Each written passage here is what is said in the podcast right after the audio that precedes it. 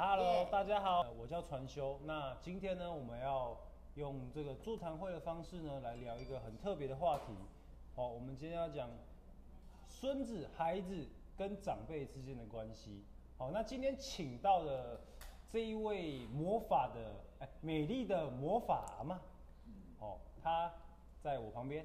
哦，如果不说，她可能孩子觉得她的小朋友才刚出生，我是说他的下一代，看起来就不像阿嬷。哎，太好了，讲得好，讲得好。哦，他在于不管是对孩子，甚至是对孙子，都有非常自己独特的一套手法，或者是他的方法。他可以把自己的孩子教育非常好，也可以让其他的小孩非常喜欢他。那我们就用一点点的时间来访问他，让我们有热现场的各位跟线上各位用热烈的掌声欢迎我们的胡秀云。好好，非常好，谢谢大家的捧场哦。首先第一件事情呢，我想先问我们的美丽的魔法阿嬷，照顾孩子跟照哎、照顾自己的下一代跟照顾自己的下一代的下一代的有什么不一样？哦，有什么不一样？这果然是考考验那个阿嬷的那个记忆力跟脑力啊，下一代的下一代啊，这个是绕口令。那各位的线上跟现场的朋友，大家好。好，大家为什么会叫我魔法阿嬷呢？因为很多人呢要我讲这个题目，因为大家都面临一种教育的问题，对譬如说，呃，怎么样把孩子带好，然后让孩子有个快乐童年，然后很多人就很害怕孩孩子会错过他的呃童年的这一段哦。那我觉得呢，现在的父母都与时俱进的成长哦，但是阿嬷呢也不能输人家。嗯，那刚刚我们主持人的题目是真的非常好啊、怎么样教教育下一代跟下一下下一代啊、那我觉得呢，我在照顾小自己的孩子的时候，因为都在拼事业的时候，所以真的是缺乏耐心啊。然后呢，也很容易怎么样，就是火气就上来。所以现在很多妈妈呢，在带小孩之后，就很容易怎么样暴冲，或者是怎么样疯狂，然后呢怎么样，哎，叫做呃叫做什么？嘿，key mobile 哈。那我觉得我年轻的时候应该也是这样，不过我是比较有耐性的，因为我不晓得为什么，是不是我自己也是内心里面也住着一个小孩，所以呢也很喜欢小孩。所以我在对教育下一代的时候，我觉得我像我的女儿的时候，当时我就在拼事业，所以也也非常忙。那只要小孩子做好功课，然后呃什么事情顾好，然后安全做好，这样就好了。我心里的想法是这样。然后呢，在顾思自己的孙子的时候，那就不一样了，因为呢，那个是自己女儿的的孩子哦，那那个心情上就是已经比较轻松，而且自然，而且怎么样，就呃比较放任的方式去带他，但是他也长得非常好，也蛮乖的哈、那语言的语言的表达能力也非常强，最重要我是觉得补充该有的营养素，还有呢吃饱睡好，这是最重要的。嗯，好，那非常谢谢我们魔法阿妈的回应哈。那其实就是，其实我觉得就是时空背景上的不同啦。你年轻的时候，大家都血气方刚，出来的小孩，你闹，我我们就跟你。对，所以有然话是这么说，但是常常因为这个这种时候，孩子跟父母之间的距离就慢慢拉开。但是我们魔法阿嬷却在这一点拿捏的非常好。他的女儿不但很爱他，他的孙子更爱他，别人的小孩也很爱他。哦，这个就是他厉害的地方，各位。那我们，哎，没有错，隔壁家的小孩也很爱他。对，所以说各位今天不要在线上只是看看，要从他身上挖点东西走哦。好，OK OK，好，那我们刚刚提到我们魔法阿妈，她已经在教育她的下下一代。那如果她跟孩子的妈妈的观念跟教育理念不一样的时候，该怎么办呢？有有请我们的魔法阿妈。好，谢谢。这个题目也非常好哈，因为很多呃报章杂志都有说隔代教养的问题。嗯，很多人说啊，爸爸妈妈在忙啊，不要把小孩子交给阿妈啊，因为会有落观念上的落差。但是我觉得在我身上好像没有，因为我的观念是与时俱进，然后再来就是我的内心里面住着一个小孩，嗯，所以呢，其实是不会落伍的。那年轻的时候呢，因为蜡烛两头烧，所以比较没有那个心思去好好的跟小孩子玩。可是现在呢，年纪大的时候呢，就觉得哎，跟小孩子玩的时候呢，呃，那个观念是比较放松一点。那如果跟妈妈的观念不一样的时候，其实我会尊重妈妈，因为是世代的不同。现在的世代是非常快，五年就一个世代了。嗯。哦，最近的商业周刊说，现在的 Z 世代，也就十九岁、二十岁的这个年轻人，其实他们是游牧青年。什么叫游牧青年？其实他们就是很佛系。看一下传修。嗯。感觉蛮佛系的。阿弥陀佛，这样吗？哎，好像没有什么那个那个怎么讲，血气方刚，或是说跟人家起冲突的，哎，与世无争。与世无争，哎。但是呢，他们很关心现在的社会，然后也很很认真努力，然后也很希望有实质的收入啊，希望有一个很好的平台。我相信像传修，如果以后有下一代的时候，到他这个年纪到的时候，他也可以很轻松，因为他很认真。这个虽然有木青年，就是好像逐水草而居，我们看起来好像很不稳定，可是呢，他们的想法是很先进的。毕竟现在是倍数的时代，所以呢，比如说我的女儿，她说啊，你不要给她怎样怎样，其实我都会尊重她，但是我也会跟她沟通。譬如她跟我讲说，诶。那个吃饭的时候不要给他看电视。以前我们就跟吃吃饭看电视长大的啊，然后我就跟他讲，好啊，就不要给他看电视吃饭啊。那可是也可以吃饭看电视吧？对吧？啊，这个对，吃饭的时候可以看电视。对，好，OK OK。那其实呢，最主要是不要让他养成一边吃饭一边看电视的习惯。啊，像我们隔壁家的小孩就非常棒，他们就是坚持呢，怎么讲，在吃饭的时候，大人也不准看，因为要以身作则。嗯，对，没错。其实我们现在会发现，有些主管他们在社会场上，呃，要管理这一这个 Z 世代很辛苦，因为觉得他们怎么这么不听话，不主不不负责任，然后呢，诶，不符合现实。可是你回到家都是听小孩子的，什么都要问小孩子有没有？现在呢，我都还要问我两岁的孙子，阿妈可以看电视吗？哎，他说可以，啊，我才可以看。所以呢，现在都是尊重世代，然后我们要跟着世代与世代共舞，这样子才能够跟着这个趋势走。所以跟妈妈的教养方式是没有隔阂的。我觉得这是呃我们年长一点的人的脑袋要改变的地方。没错没错。好，我们非常谢谢。我们秀云阿妈的 回应哦，那其实这一题有一个很关键的东西，就是如果意见不同的时候该怎么办？其实就是沟通跟尊重。对。哦，不管是跟自己的孩子，或是跟别人，都是一个同样的观念。哦，还要重点还还讲了一个非常好的非常好的点。小时候跟长辈吵架的时候，通常都是长辈不知道某些事，我们小孩知道，所以说会产生隔阂。对。那我们。魔法阿妈有提到一件事情，要让要把自己跟孩子的关系拉近，就是要知道孩子在想什么，对，所以要与时俱进。对，哦，非常谢谢魔法阿妈这个经验带来的智慧。好，来下一题是，魔法阿妈当阿妈也一段时间了啦，大概两三年了嘛。对。那我想问一下，因为两年还没到啊，两年还没到，还好还果然是笑脸阿妈哦。那当阿妈的收获是什么？呃，我觉得这一次当阿妈哈。以前也没有啦，这一次啦。以前是当别人的阿妈，害 我吓出一身冷汗啊！哎呀，我觉得哈，我在带小孩子，而且我们就好像你很久没有帮小孩包尿布，你真的会忘记怎么包尿布。对不对？就好像我们在做生意一样啊！你如果没有去接受现在的、接收现在的市场、接触现在的市场，你根本不知道现在市场到底是怎么回事。嗯。那我觉得呢，呃，现在年轻，我在带小孩子的过程里面，我觉得我得到的是年轻跟活力。因为以前我很会熬夜，那晚上呢没有两三点是不睡觉的。可是带了孙子以后，那不行啊！好，他的睡睡眠是很重要的，他的作息是很很重要的。所以呢，我就要跟着他睡。有时候九点多一直陪陪陪陪陪睡，陪一个男生睡，睡完还要陪一个男人睡，啊，所以很辛苦的。这是什么成人话题吗？对，流汗。然后我觉得我的活力哈 就已经找回来了。然后呢，跟孙子在相处的过程里面，哎，我发发现呢，现在小孩子真的非常聪明，不晓得是不是营养补充太充分了。因为他一天给我吃三颗鱼油，而且直接这样嚼，所以他真的是太聪明了。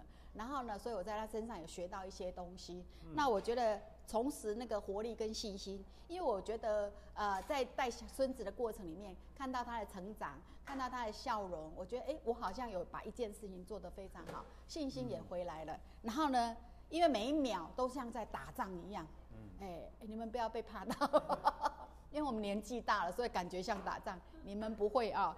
然后呢？体力呢也被逼出来了，所以我发现我的体力比较好。很久没看到我的人就说：“哎，秀云你变年轻了哦。”啊，他其实他不知道我都是在陪睡。好，好，谢谢我们魔法阿妈的回答哈。刚刚哈，刚刚大家看到我们有声音那位观众哦，冒出了一身冷汗，跟苦笑了一下，没那么，我觉得没那么严重啦哦。秀云老师可能只是以比较轻松的方式去回答。线上的各位，如果说你觉得你有一样的问题，不知道怎么办，或者是他现场在讲的时候他没有讲得清楚，可以在线上提问的哦。好，来在第在下一个问题是，很多父母不管是父母或者是做我阿公阿妈都会遇到的问题，孩子不听话怎么办？哇，这个问题很大。先打再说是吗？以前呢，因为我们是蜡烛两头烧，很忙嘛，所以呢。就是强迫他要听话，对不对？嗯。我曾经我的小女儿呢，被我，诶，骂，啊，一点点打，啊。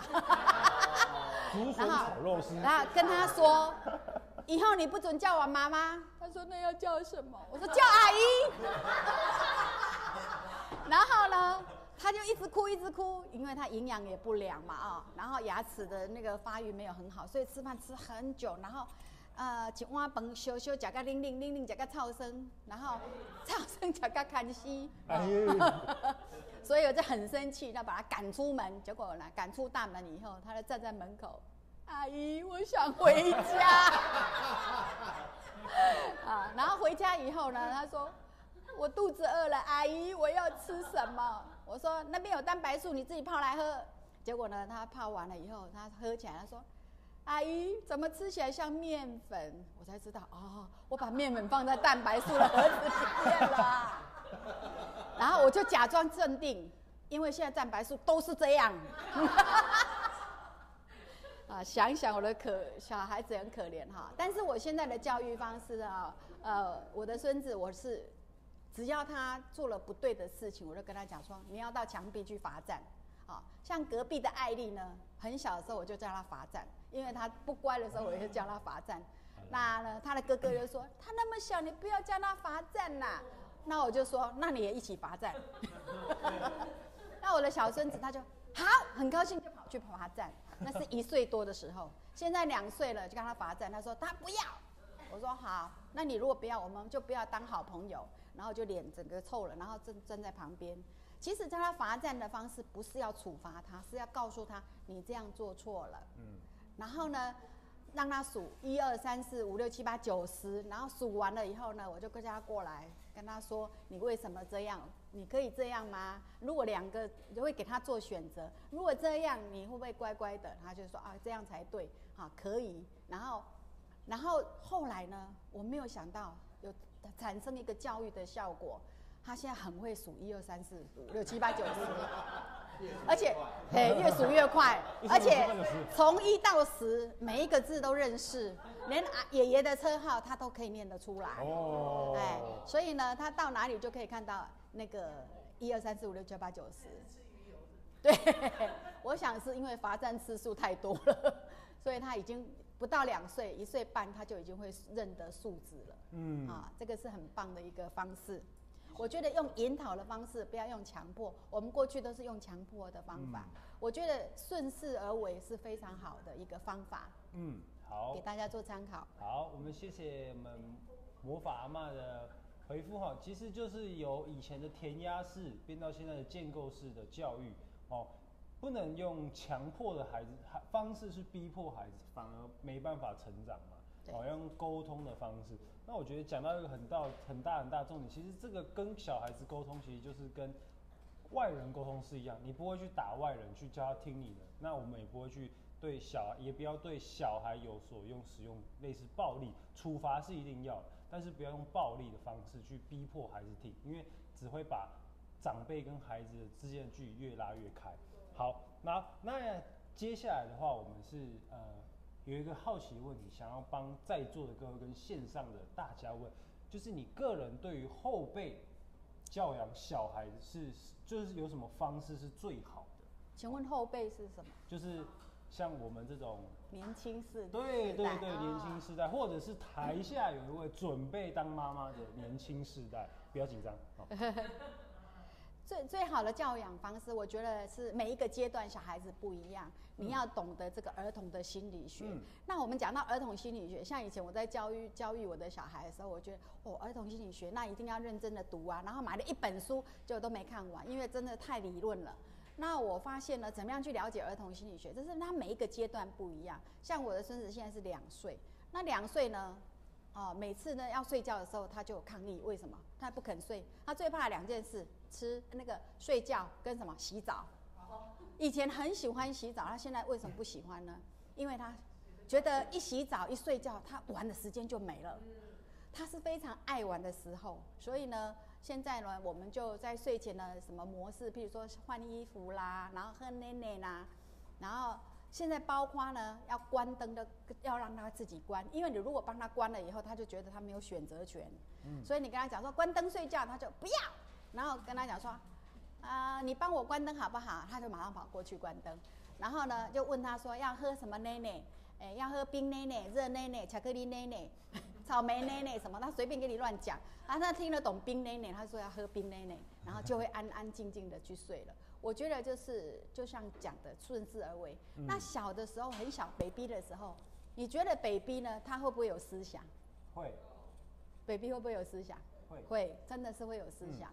所以你不要以为像以前我们是傻傻的，那时候年纪好像笨笨的。其实小很小的时候他就已经有思想了。所以 baby 的时候一出生以后，每次要睡觉的时候我就会唱歌。所以呢，我的改编歌曲非常多，啊啊。示范一下，示范一下。例如我的孙孙子他叫欧文，对不对？我就会问他说：“欧文在哪里？欧文的哪里？在这里，在这里。你今天好吗？我今天很好，谢谢你。”结果呢，他现在长大居然会变，你知道吗？他他我在唱的时候，他就说爷爷，然后我就改成爷爷在哪里？然后一下说恐龙，哦恐龙在哪里？所以我现在在家里唱歌哈，平均一天哈唱超过二十首。我现在歌喉变得很好了，也很有肺活肺肺活量了啊。那我记得有一次呢，就是带着那个艾丽还有麦克，就是隔壁的小孩哈，在车上，然后他妈妈已经带到这精疲力竭，已经快要发飙了，因为他们就不乖乖坐在车上，然后从新竹回到台台北，我居然用嘴巴教他们剪刀石头布。因为不能讲话，叫他们不要讲话，所以呢，叫他用嘴巴剪刀石头布，所以他就跟着艾丽这样，石头，布布剪刀，他们沿路玩这个，从新竹一直玩玩玩玩到五谷。太厉害，了，因为小孩子坐在车上真的很无聊了，真的太无聊了，所以呢，一定要想办法帮他们玩游戏。那有一次我带了我小孙子回山上，你知道我车上准备多少道具吗？啊，有一个道具就是最特别，就是用一个袋子，然后里面把 A、B、C 一二三全部都装在袋子里面，然后呢就让他眼睛闭起来摸，拿出哪一个数字，然后讲出来，那他觉得太新奇，太好玩了，然后就。那小孩子闭眼睛超可爱的，你知道，真的被他笑死了。然后一抽起来 A，啊，他会讲的嘛哈，然后数字八，好，然后九这样子，然后这样子可以沿路玩，然后从那个呃从那个阿里山山下一直玩玩玩到将近台中。所以呢，其实呢，小孩子他其实不是真的那么爱哭、爱那么爱闹，是你要用对方法，因为他太无聊嘛。那你看咯，像艾丽跟麦克，他在车上吵吵吵吵，然后妈妈就很生气，对不对？那你叫他玩剪刀石头布，他们两个就嘴巴就闭起来，然后 在旁边真的是觉得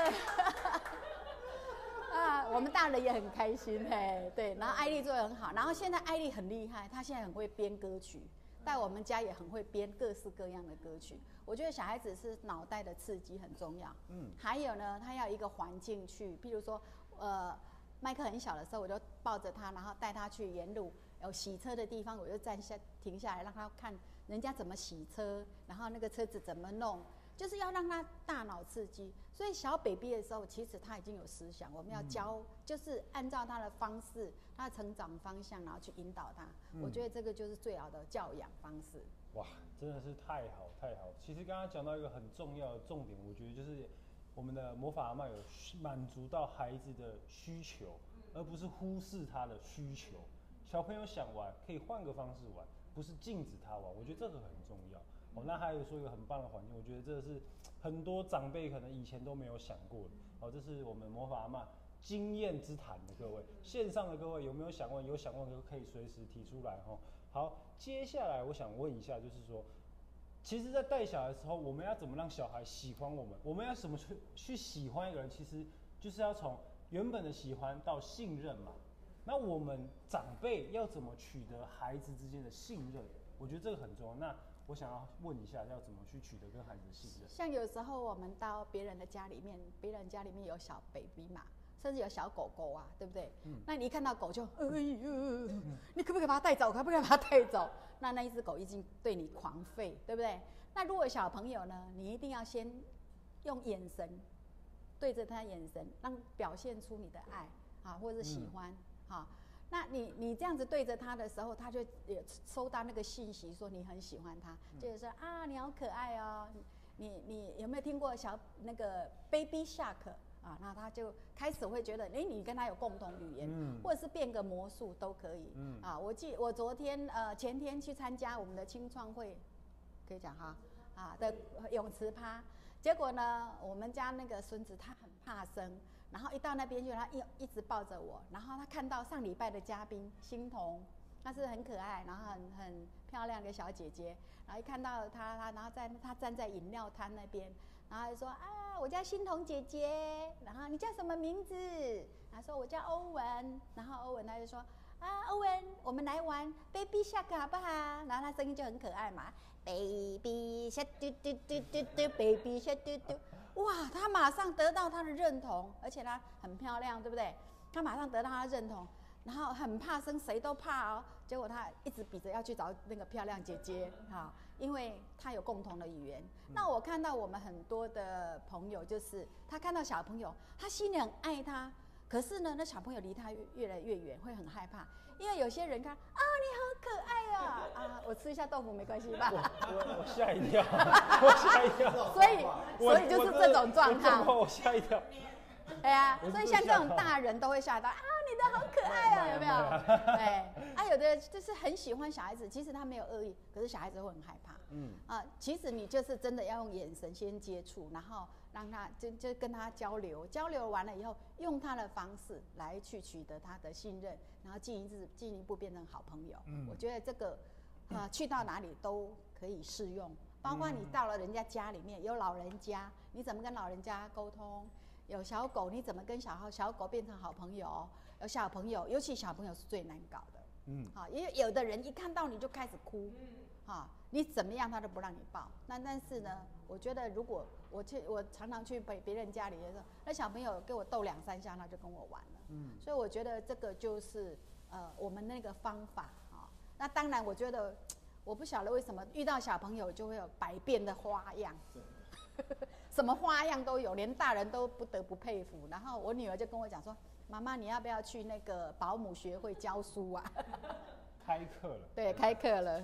好，那非常谢谢我们魔法阿嬷的回答哦。那其实就是我觉得有一个他总结他刚刚说的这么多的一句话，我觉得他最重要的是，首先你要娶得小孩子，你要先长得很漂亮。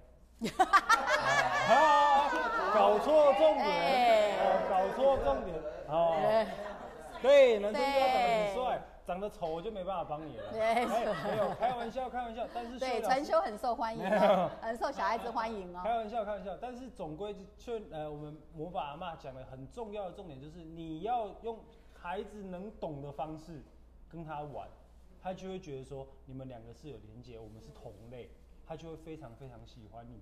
哦，好，来，接下来是，诶、为什么？诶、我看有些长，呃，就是身边的朋友带小孩都会带到脸冒青筋，然后不能骂小孩。发飙可。是为什么魔法阿妈你可以带小孩带的这么轻松？我想知道你的各种方法。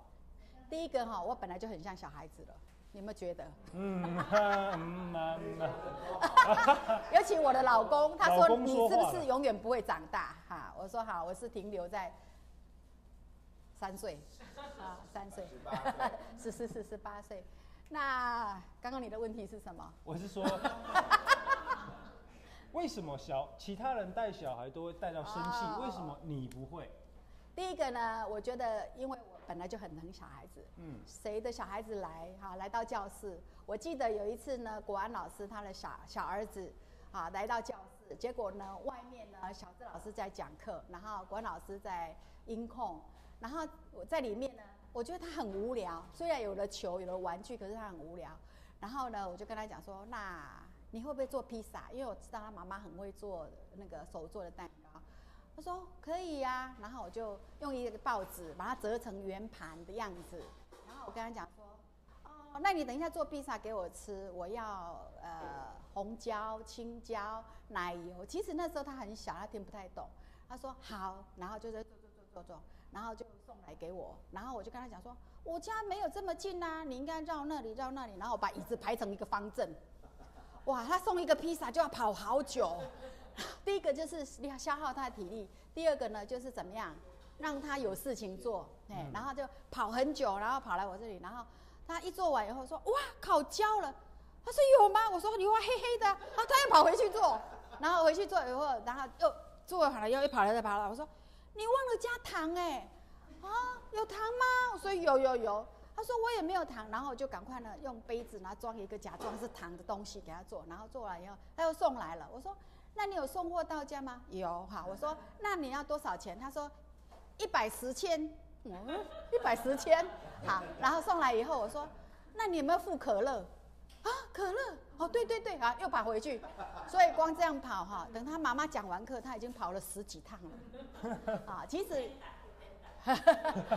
是其其实我觉得小孩子呢，我觉得就是用他的方式去带，那你很轻松，嗯因为我坐在那里不动如山，他就跑十几次了。嗯，啊，我觉得这个就是呃带小孩子的一个方式。那有记得有一次呢，呃，隔壁的方如他正在忙，结果他把七个八个月的那个麦克呢就送到我们家来。那时候我也是急着要煮饭，然后呢我就在洗高丽菜，然后一手抱着他洗高丽菜就很累啊，结果我直接就给他放到那个料理台里面，呃洗水槽里面，然后放下去以后，因为那时候很热，天气很热，他放在那里呢，然后。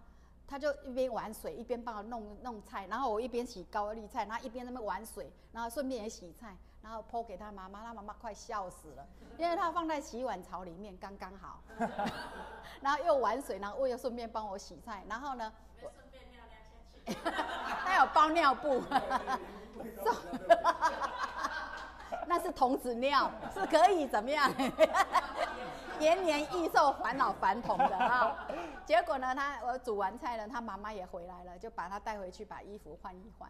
所以我觉得为什么轻松，是因为你懂得它，然后用可以设计各种游戏让他去消耗体力，然后他也觉得玩得很开心。我觉得这个就是轻松带小孩子的一个方式。嗯你不要跟他硬杠上，或者把玩具丢给他，你去玩。其实陪伴是很重要的，嗯啊，我觉得这是现代的父母可以学的一个方法。不过能够像我这样脑袋想出各种游戏的，我看也也很少。不多，真的是不多。所以呢，我可以开放大家的咨询或是玩游戏的方法。哦，好，那我正式成为魔法阿妈经纪人，一堂五百块，请大家在下面留言哦，我们再开班，一堂五百，一一一个人五百哈。好，那其实我觉得这个方法非常好，在我跟我当兵的时候有点像，他就像班长，我们就像小孩，班长叫我们跑十几圈，班长就坐在那边休息乘凉。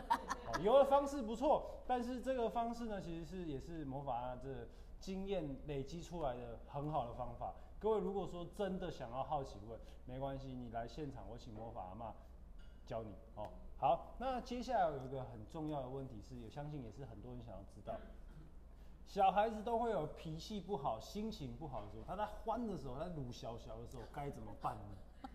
啊，其实小孩子很容易翻欢哈。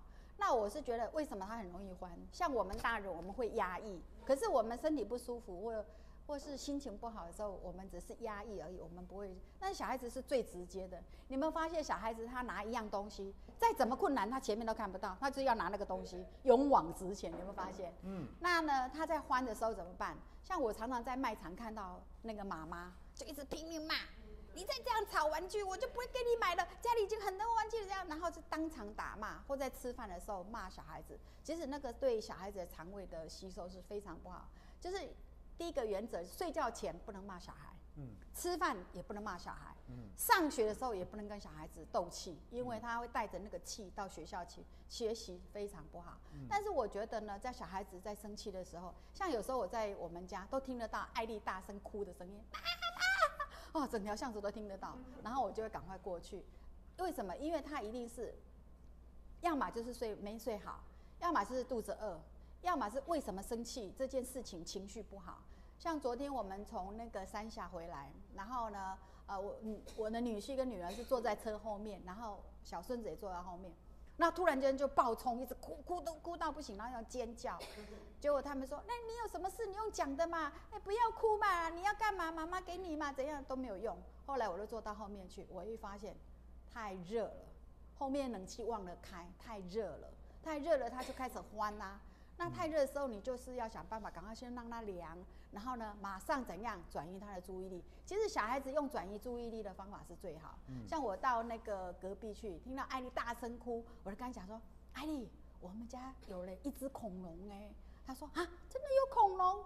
阿伯带你过去看恐龙好不好？”他马上跟着我过来，他就忘记哭这件事情了。所以如果是在欢的时候，你只要转移他注意力，就非常有效。嗯，好。那我还蛮好奇，如果过去没有看到恐龙怎么办？他忘记哦，他就忘记了。好，因为做过来以后就忘记。但是你要记得哦，你答应小孩子，不管他多小，你答应他的事情，你要做到。嗯，没错，没错。不然的话，你的信任感就破灭了。你以后就那个，像那个艾丽，我跟他讲说，你等一下乖乖啦，不会拿。饼干给你吃，你就一定要记得给他，不然几年后都还记得哦。啊，那有一次呢，米菲呢，他来我们家玩，结果我说我要给他饼干吃，他忘记，哎，忘记给他了。他回去跟他妈妈讲，然后我还写信给他道歉。哦。那这么小的小孩子怎么写信呢？就上面画一个饼干，然后画叉叉，后面画一个阿伯，他就知道了是啊阿伯忘了拿饼干给他吃，然后他回写回信哦。他写回信，他也是用画的，哎，他画一个小人就是他，然后饼干，然后嘴巴大大的，然后他还做了一个信封给我，你看多厉害！小朋友其实非常的用心，都会记得大人说的一字一句，所以说我觉得秀云老师，呃，我们魔法阿妈很厉害的一点是，他能懂小孩在想什么，更能懂小孩知道什么，更知道他们需要什么。从而用大人的方式去解决这件事情，哦，这是他的经验资产。好，那最后一个问题是我很好奇是，呃，要怎么用？就是我们要怎么去用把把正确的观念去教导给小孩子？要怎么用引导的方式去教给小孩子？这个是我相信是在座各位，不管是有没有要当爸爸妈妈，甚至是已经当爸爸妈妈的人都想知道的问题。我觉得以身作则是最重要的。嗯，比如说你说，呃。不要看电视吃饭，不要吃饭看电视。那你自己大人一定要做到啊。第二个呢，就是呃，用小孩子的方式跟角度跟他沟通。但是我觉得赏罚分明很重要，就是他做错了，其实罚站并不是要处罚他，而是让他知道你做错了啊。然后罚站完了以后呢，一定要有一个时间，不能不能超过太久。我都是跟他数到十，要看他的年纪大小。第二个，你不能伤他的自尊心，因为我看到一个叫做什么杰什么课的，他让那小孩子顶着水桶，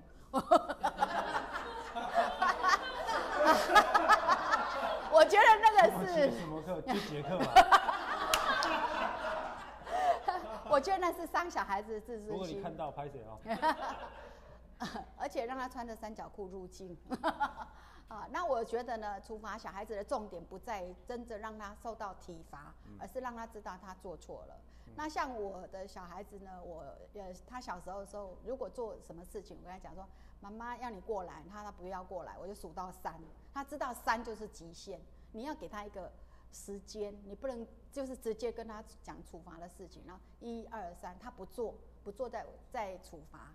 那处罚完了以后，一定要问他为什么，他可能有他不同的理由。那如果他的理由正确，你一定要跟他道歉。嗯，好，你一定要跟他道歉，因为大人绝对不能用那个以以长辈压晚辈的方式，那个是过去的十年代了。像我们那个父母亲都是日本教育，他就是这样强迫的。我觉得这样的方式让小孩子变成非常没有自信，而且会有恐慌，啊，会没有安全感。那现在的他方式呢？我是觉得教他进正确的方法是赏罚要分明。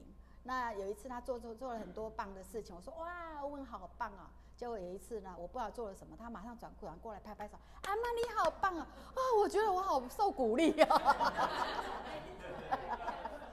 对呀，他在那么小，他就知道反过来鼓励我。然后呢，有一次我们去住饭店，然后那家饭店非常棒，只要看到客人经过，他就说你好这样子啊。一回来，如果说你已经出去过又回来，他说啊你回来了。结果呢，我的孙子呢，每一次见走过那个柜台，就会跟他讲你好，他会提前说。我觉得这是身教跟言教，而且呢，沟通一定要非常正正确明确，而且不能改来改去。赏罚分明，所以很多人他很喜欢把小孩子交给我带，就是因为，呃，我懂得小孩子，然后也知道说怎么样去照顾他们，安全是第一，还有在玩乐之中建立那观念。啊，所以以身作则对于一个长辈来说是非常重要，不论是长辈，甚至是一粉是在职场生活上面，甚至如果你是站在一个领导者的位置，以身作则是非常非常重要。好，那今天的。现场还有掐门。线线上有人问说，请问魔法阿妈哈，小孩不想吃饭，说他肚子痛，怎么办？哇，这个是 对吃饭这件事情。啊，吃饭的问题呢，我觉得第一个是从营养。像我觉得呢，小孩子的营养非常重要。那因为我很久没有带小孩，带小孙子，我真的不知道。要怎么样的方法，我都会请教现在年轻的妈妈，问她，像我会问方如说，你都给他吃哪些营养食品，给他补充。然后呢，呃，再来就是要了解他的状况，比如说他不想吃饭，他想玩呢，还是真的肚子痛？啊，你要先搞清楚。那如果他真的想玩，你可以跟他说说，那你那，呃，等一下我们把饭吃完再来玩。那吃饭有一个非常重要一个观念就是呢。我们的想法就是，他要吃的东西全部装啊一碗，对不对？嗯。